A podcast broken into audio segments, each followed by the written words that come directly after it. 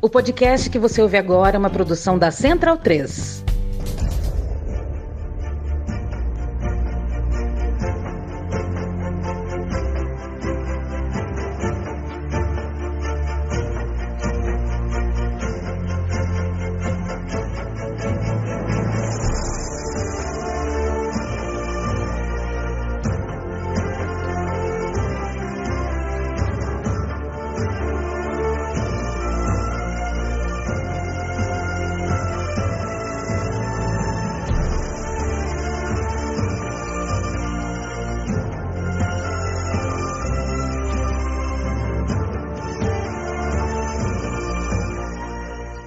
Amigo e amiga da Central 3. Você está no Bundesliga no ar. Eu me chamo Leandro Amin. Muito prazer. Estou ao lado de Gerd Wenzel. Como sempre, estamos aqui no, nas sextas-feiras para falar de futebol alemão.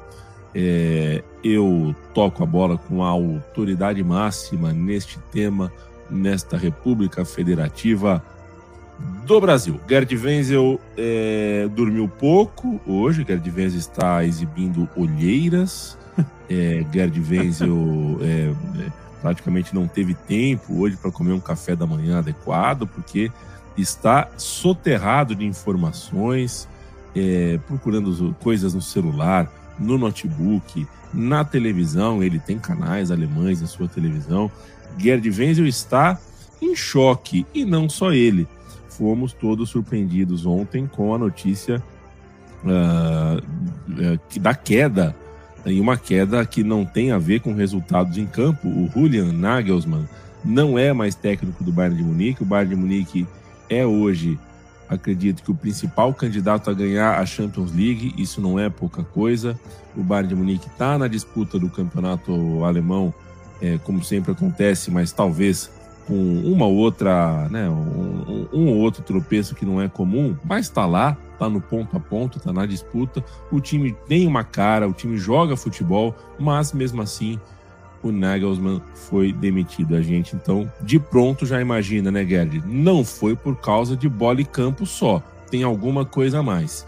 E é aí que você passou a madrugada né, indo atrás de informação, assim como, como certamente a imprensa bávara uh, tá atrás e está debatendo muito sobre uh, uma coisa que é incomum. Não é normal que, que alguma coisa dessa acontece, é, aconteça. Por que aconteceu, Gerd O que aconteceu que fez o Nagelsmann uh, sair do, do comando do Bayern de Munique? Como estão as coisas no clube mais vencedor do futebol alemão?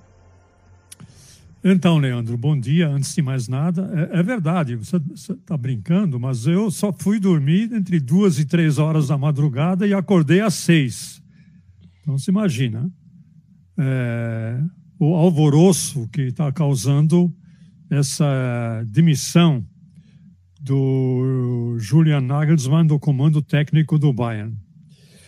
Olha, eu analisando os meus próprios alfarrábios, as é, os comentários que eu fiz durante as transmissões e algumas colunas minhas também na, Deutsche, na própria Deutsche Welle, é, e avaliando aí a imprensa alemã, o que tem sido publicado até agora, esse momento, né? porque muito mais coisa será publicada, sem dúvida nenhuma, mas é, pesando bem a decisão de demitir o Julian Nagelsmann, ela é até compreensível. O que não é compreensível é o timing da decisão. Hum? O Bayern está à véspera de enfrentar o seu maior rival, o Borussia Dortmund, e está à véspera de ter duas partidas decisivas com o Manchester City, do Pep Guardiola. Então, o que causou estranheza, em geral, vamos falar de, de forma geral, na, na imprensa alemã e para mim também foi o timing, mas não o fato dele ser demitido. E eu vou tentar explicar em poucas palavras por que essa, vamos dizer assim, compreensão né, dessa, dessa demissão. É, o fato é que o que determinou a demissão do Julian Nagelsmann foram fatores extra-campo. a questão de ele ter perdido para o Bayer Leverkusen na última rodada, ele ter passado três ou quatro rodadas sem vencer, um empate atrás do outro, isso são apenas gotas d'água que acabaram por entornar o, o caldo bávaro. Né? Então, a começar, vamos começar pelo seu relacionamento com os jogadores. Né? É, houve uma deterioração nesse relacionamento a cada vez que o Julian Nagelsmann ia para a imprensa e se queixar deste ou daquele jogador, sempre sob o, o pretexto de, tipo assim, abre aspas, estou falando isso para melhorar ele, né? Ele tem que melhorar nisso, ele tem que melhorar naquilo. Isso causou, foi causando um mal-estar no vestiário, né? Tem-se tanto essa expressão perda no vestiário. Eu, por exemplo, eu quero pergunto para você, você joga num time de futebol, né? Se você perder o seu vestiário, o que acontece com você, Leandro, nesse, nesse time de futebol? Se você perder o, o bom relacionamento com os seus jogadores ou com seus comandados, se você fosse técnico. O que acontece no decorrer do tempo? Se deteriora a relação, perde-se a confiança, perde-se o respeito. Exatamente. Então é isso, é exatamente isso que é, está, estava acontecendo com o Julian Nagelsmann desde o fim da última temporada, não é de agora. Começou com Robert Lewandowski, o maior crítico do Julian Nagelsmann, das atitudes do Julian Nagelsmann e da forma como ele trata os, os, os seus jogadores, que muitas vezes têm, a mesma, se não a mesma idade, mas tem alguns. Ele, Julian Nagelsmann tem 35 anos, tem jogadores no time aí que tem até mais do que ele, né? O Neuer, por exemplo, é um deles. Né? Então, a forma como ele trata, essa, essa forma professoral, vamos dizer assim, professoral à moda antiga, como ele trata, trata os jogadores nas suas palestras, nas suas palestras que muitos jogadores não entendiam o que ele estava falando. O seu extremo é, academicismo, vamos, acadêmico, né? academicismo, que ele impregnava, os termos que ele impregnava para falar com os jogadores, é, chegou a encher o saco de muito jogador. No fim, saía da, da, da, da palestra ou das conversas sem saber exatamente o que estava acontecendo. Consta hoje nos botecos de Munique, que eu quando, toda vez que eu vou para lá, eu gosto de frequentar, porque você fica sabendo muita coisa, que o único escude, fiel escudeiro do time que mantém uma fidelidade canina ao Julian Nagelsmann é o Joshua Kimmich. De resto, é ou é indiferente, ou já está dando as costas, ou não se importa muito com o técnico. Faz o seu trabalho, como todo bom profissional deve fazer, mas Julian Nagelsmann, para eles já parece, na, na, na cabeça do, do, jogador, parece que ele está mais preocupado com a mídia e aparecer na mídia, e aí nós vamos ter um outro problema. Isso para a cultura bávara, para a cultura do Bayern de Munique, é inadmissível que um técnico, de repente, ganhe, ganhe mais espaço na mídia do que a própria diretoria. Né? Então, causou um mal-estar também na diretoria, essa sua frequente aparição na mídia, como uma pessoa proeminente, como uma pessoa VIP, que tem que ser tratado com todas as honras na mídia, e quem contribuiu, isso já é uma constatação também, a boca pequena. Quem contribuiu para isto, para essa, essa essa publicidade, entre aspas, do Nagelsmann na mídia alemã foi a sua nova namorada, que é a Leno Wurzenberger. A Lena Wurzenberger, ela é setorista do Bayern de Munique, do jornal mais sensacionalista da Alemanha, que é a Bild. Então, isso se acumulou também nas constatações dos jogadores, nas constatações da diretoria. Né? É preciso compreender a cultura do Bayern de Munique. A cultura do Bayern de Munique é totalmente diferente da maioria ou de quase todos os clubes da Alemanha. A cultura do Bayern de Munique não dá para comparar com a do Hoffenheim, onde ele trabalhou como técnico com muito sucesso, e do Leipzig, onde ele também trabalhou, e até de clubes grandes como o Borussia Dortmund, etc, etc. É uma cultura à parte, a qual você deve se integrar. Enquanto você não se integra, você fica quietinho no seu canto e só faça o seu trabalho. A primeira obrigação de um técnico, e de resto até de um jogador, é se integrar nessa cultura bávara específica, né? que curte andar com aquela roupa bávara, que todos nós conhecemos, que curte levantar um copão de não sei quantos litros de cerveja, de tomar banho de cerveja depois de, depois de um título, né? e de todo o ambiente que cerca esse clube, que se transformou numa gigantesca empresa de quase 500 funcionários e que tem uma cultura própria, né? que não pode se comparar a nenhum outro clube na Alemanha. Olha, eu reconheço que para um jovem de 35 anos, que geralmente vem com ideias revolucionárias e que quer mudar tudo, porque tudo o que teve antes no clube é, não estava ao seu fetio, né? é muito difícil você se adaptar. Para o Guardiola foi difícil se adaptar. O Pepe Guardiola foi muito esperto. Eu vou cumprir o meu contrato e vou embora, porque eu, eu tenho muita dificuldade de trocar um, é, a minha taça de vinho tinto por um copão de um litro de cerveja. Hã? Eu tenho muita dificuldade de vestir a roupa bávara, de é, é, conviver com os ambientes tipicamente bávaros. E eu digo para você, eu, Gerd Wenzel, também tenho muita dificuldade de conviver com os costumes e a cultura bávara. Não é fácil. Imagina para um jovem de 35 anos. Então, se não se integrar culturalmente no Bayern de Munique, você vai criando não digo formas de atrito, mas você vai criando um alheamento né, do, do próprio Bayern de Munique. Você não é contratado apenas para dirigir o time, você é contratado para se integrar ao Bayern de Munique.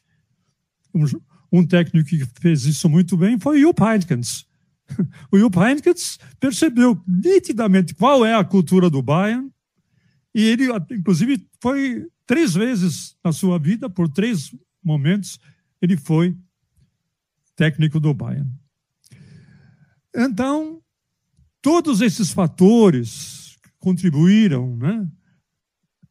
Fator vestiário, fator de, de, de, de, diretoria, fator do estrelismo do Julian Nagelsmann, né?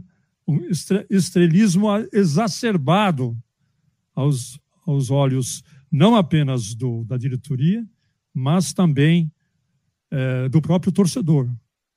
Né? Então, acabou resultando nisso.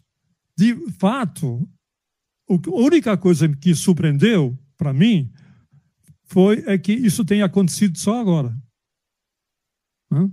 Então, o resultado é secundário nesse momento. Teve resultados baixos que eles não esperavam? Teve, mas não foi esse o fator determinante da demissão do Julian Nagelsmann. O fator foi a falta de ambientação, o estrelismo do Julian Nagelsmann, a, a, a, a falta de interação construtiva com os jogadores, que ele não conseguiu estabelecer essa relação, a falta de confiança que os jogadores tinham nele por não entenderem o que ele pretende. Né? E isso acabou resultando na, na demissão do Julian Nagelsmann. Agora vem o Thomas Tuchel, né?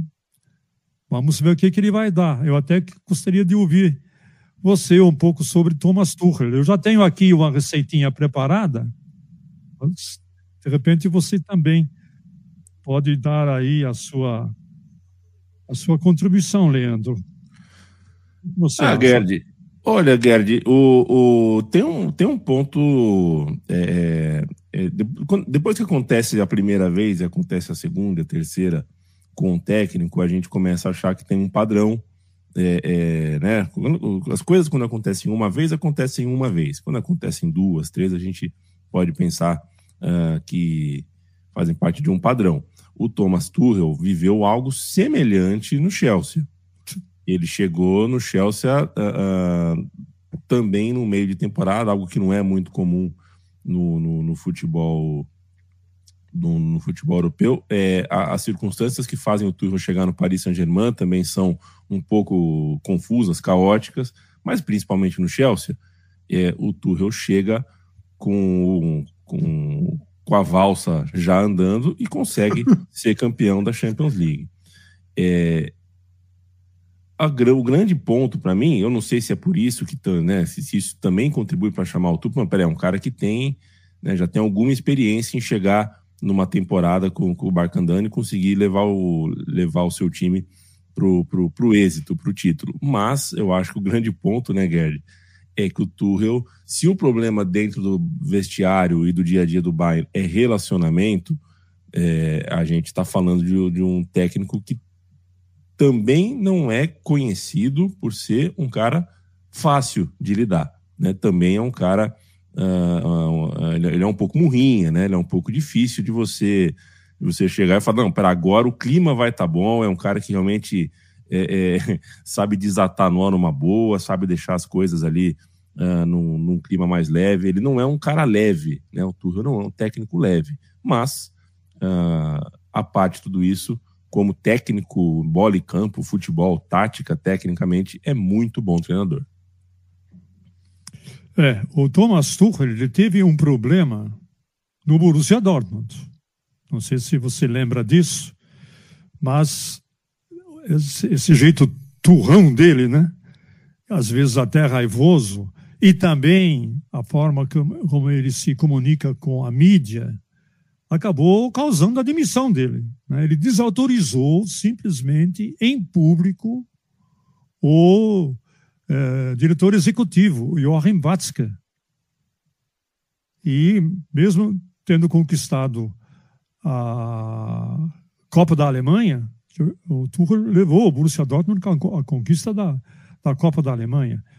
Em seguida, ele foi demitido por conta dessa sua é, relação deteriorada, já, já, já estava deteriorando com a diretoria e também com alguns jogadores por conta do seu jeito tosco de, no trato, né? no trato interpessoal. Esse trato interpessoal, é, nesses grandes clubes da Alemanha e da Europa, de resto, você precisa ter esse trato interpessoal, porque você vai conviver de um lado com os jogadores e de outro lado você vai conviver, participar de reuniões com a diretoria. E você tem que ter um trato para isso. E o Tuchel também era aquele que de vez em quando batia na mesa e de vez em quando é, desacatava uma fala de um diretor. Tanto é verdade que consta, oficialmente a gente não vai achar isso, mas o que consta, o que se falou a boca pequena, na época o que o Bayern quis contratar o Thomas Tuchel, é que o Bayern, o diretor do Bayern, teria entrado em contato com o diretor do Borussia Dortmund e depois de ter falado com o diretor do Borussia Dortmund sobre o Thomas Tuchel, o Bayern, então, eh, enrolou a eventual eh, eh, contratação do Thomas Tuchel e aí o Thomas Tuchel acabou indo para o Paris Saint-Germain. Então, é isso que consta. Há cinco anos já houve uma tentativa do Bayern contratou o Thomas Tuchel e não contratou porque ficou em dúvida sobre essa questão do trato interpessoal em todos os níveis dentro do clube. Agora, tecnicamente, eu até posso considerar que o Thomas Tuchel seja é, tão bom quanto o Julian Nagelsmann, ou até melhor. Né? Mas isso só é, a história vai nos contar. O que é preciso deixar claro é que em clubes como o Bayern de Munique e como o Borussia Dortmund, como o Chelsea e como o Paris Saint-Germain, você não é só um técnico. As diretorias esperam que você seja algo mais e que você tenha um bom relacionamento com o CEO e com a diretoria do time e mantenha sempre o canal de comunicação em aberto e não vai entrar em atrito com a diretoria ou com jogadores em público numa coletiva de imprensa.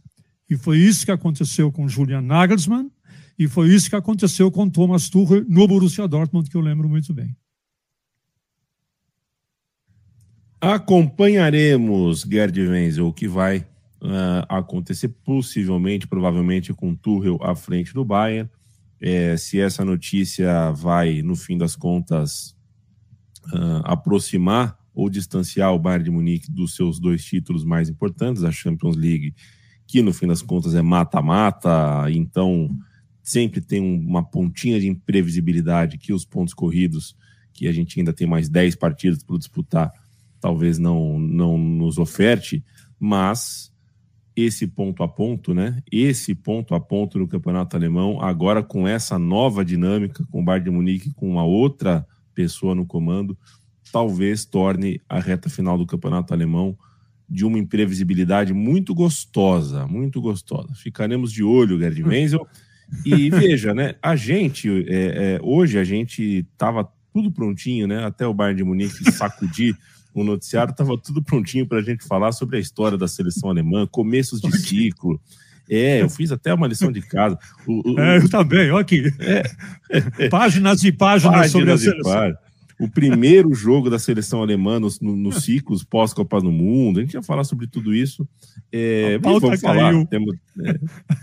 a pauta caiu. A pauta caiu e tem mais, temos 10 minutinhos aqui, dá é. para a gente falar de seleção alemã, é, que é, passa parece por um... o, Leandro, parece o Washington Post na época do Watergate, né? Cai tudo quanto é isso. é pauta e pronto, agora é só isso o tempo todo. Agora é só Julian Nagelsmann e Tuchel por, por uma boa temporada. Pois é, e o fato é que a seleção alemã começa o seu ciclo rumo à Copa de 26. No caso do futebol europeu, tem a Eurocopa com as suas eliminatórias, então é rumo às eliminatórias. Só que no caso da seleção alemã, a gente tem esse desafio, né? Quando você é país sede, você não participa da eliminatória. E aí você joga amistoso e você tem que tirar respostas competitivas de jogos amistosos. Isso nem sempre é fácil, às vezes é uma questão traiçoeira. A Alemanha é. enfrenta o Peru e a Bélgica e a gente está de olho para ver uh, que tipo de novidade, que tipo de, de que, né, que tipo de tempero novo essa seleção alemã tem para mostrar, tem para oferecer nesse primeiro momento. É, Leandro, é, eu, vou, eu vou dar uma volta ao passado é, recente. Né? A, a seleção alemã ela perdeu a grande chance de se renovar logo depois que ela conquistou a Copa em 2014.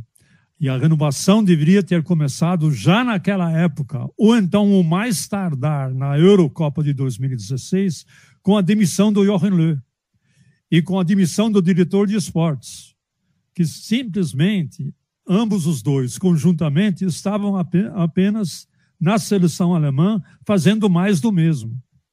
Então, a renovação poderia ter surgido já ali, o mais tardar em 2016, mas não.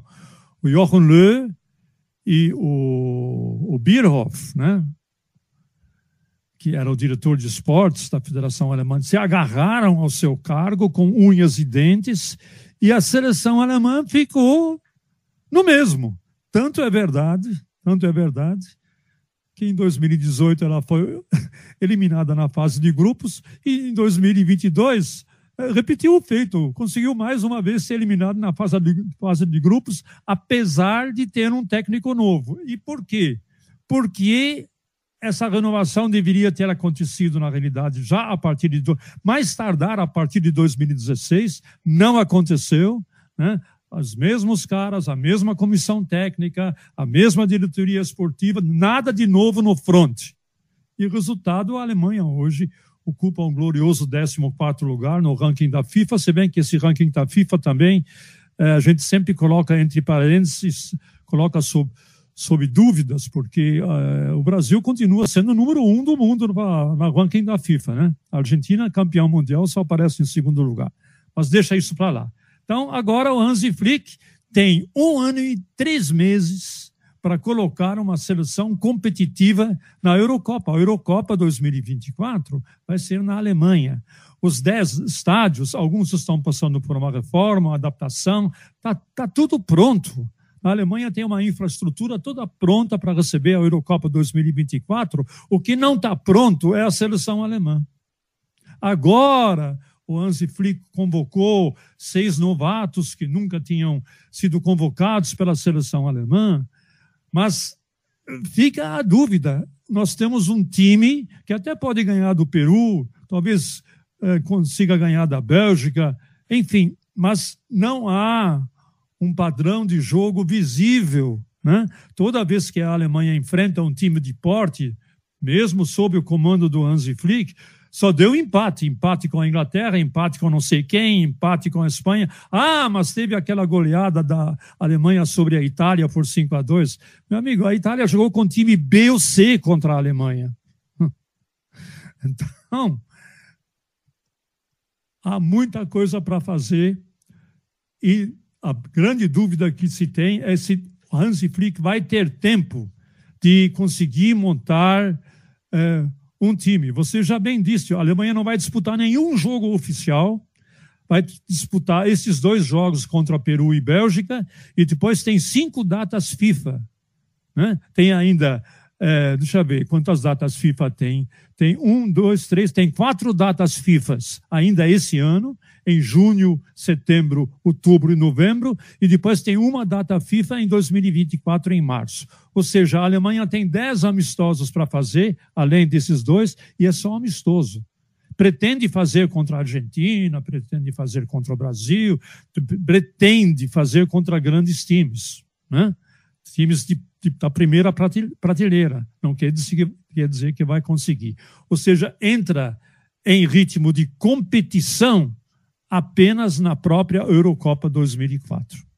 E aí, eu não tenho grandes expectativas.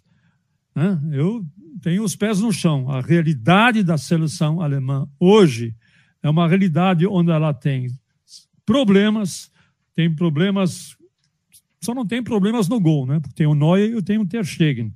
E não tem problemas na no miolo da zaga, né? com Schlotterbeck, com Zülle, com Rüdiger. De resto, em todos os setores da seleção alemã, e também não tem problemas no seu, na sua proteção à defesa com Kimmich e com Goretzka. De resto, ela tem problemas em todos os setores, seja ala, seja lateral, seja atacante de ofício, seja o que for. Né? Então, é uma outra questão a discutir, talvez, num próximo programa. O que, afinal, está acontecendo nos times de base na, na Alemanha, nos clubes na Alemanha, que não surge, não surge um atacante rompedor, não, se, não surge um organizador, né? o meia organizador, o único meia organizador da seleção alemã é Joshua Kimmich. E olhe lá, hein? E olhe lá. É, laterais, né? Há muito tempo já a Alemanha não tem um lateral esquerdo de, de, nível internacional. Né? Lateral direito, desde a saída do Felipe Lan, não tem um lateral direito né? do, do porte do Felipe Lan. E, de resto, os meias ofensivos são bons dribladores, têm muito talento, né? dribla para lá, dribla para cá, papapi, papapá, papapi, papapá. Finalização que é bom, falham muito. Né? Então, eu levantei até uma estatística aqui, só para encerrar é, esse, esse meu papo, né? você vê, o maior artilheiro alemão é o Füllkrug, que é do Werder Bremen, atacante rompedor, 15 gols em 24 jogos. Tá bom, para um artilheiro é uma boa média.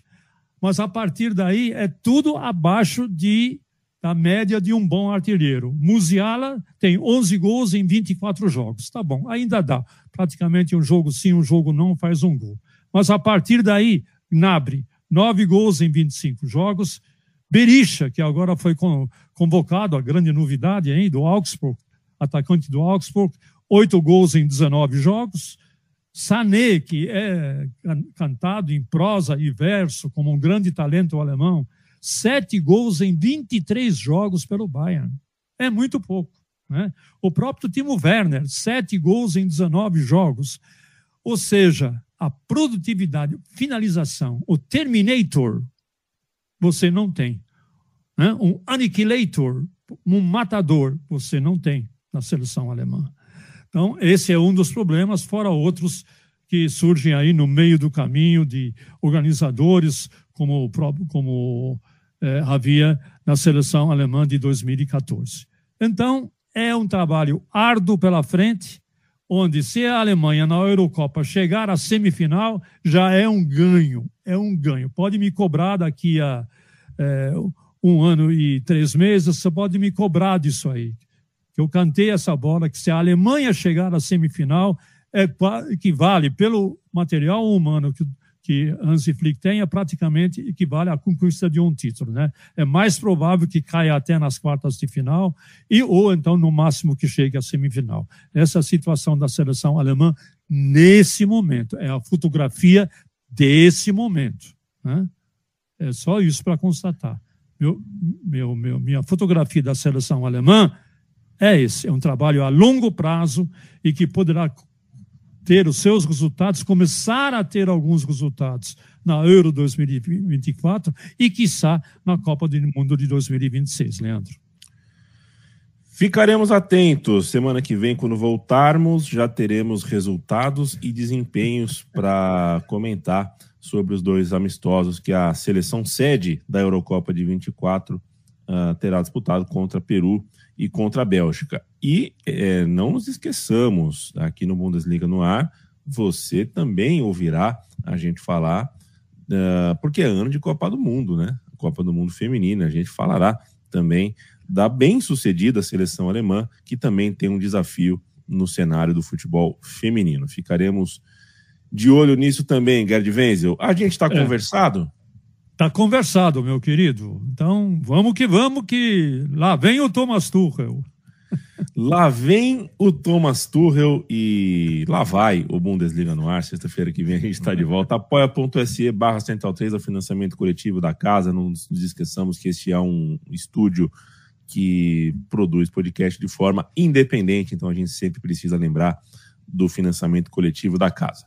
Eu aqui no meu velho querido banco, Gerd Wenzel, uh, em seu, em seu, como é que, como é que eu posso dizer? Isso é um, é um bunker, né?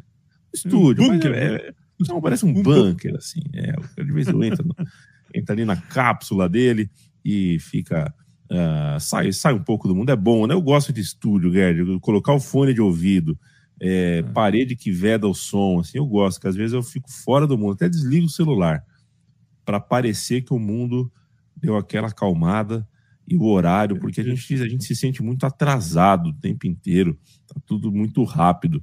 Então eu gosto muito de trabalhar. Quando eu edito o podcast, é um trabalho para mim terapêutico. É o que eu vou fazer agora: editar o Bundesliga no ar, para a gente subir o Bundesliga no ar, para que o nosso público nos ouça. Gerd, um beijo para você. Beijão de volta.